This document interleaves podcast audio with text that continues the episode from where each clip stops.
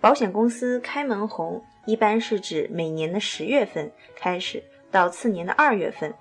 这个时期呢，各家保险公司会接连不断的推出开门红产品，而代理人也会在这个时机会全力的冲刺业绩，争取获得开门红的好彩头。一般来说呀，开门红的保费收入约占全年保费收入的百分之四十以上，所以说开门红一直是保险行业非常重要的事情。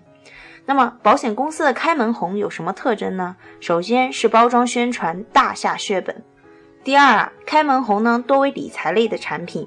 大部分的开门红呢采取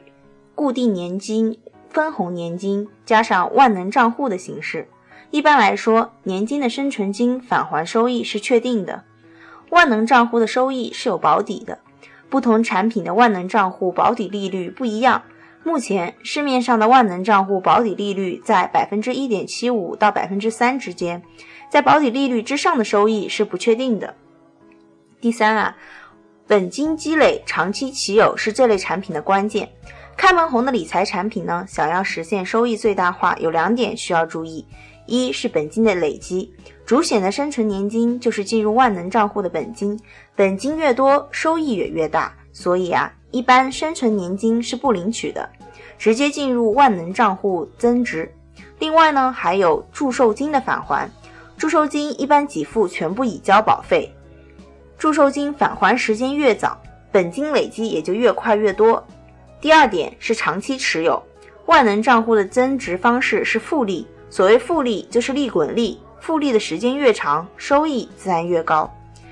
第四点，这些开门红产品呢，因为是也是属于保险产品。所以说风险小，安全性也就相对较高。白纸黑字的签订合同，每年返还的生存金比例在合同中写明，万能账户的保底结算利率也在合同有写明，所以说是具备法律保护的。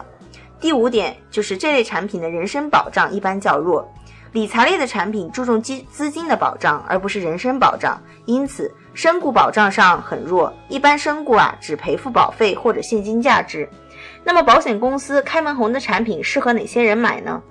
首先呢，我们要意识到，开门红理财产品其实就是一种金融理财的规划工具。投保这类产品，首先要清楚自己的保障缺口和经济能力。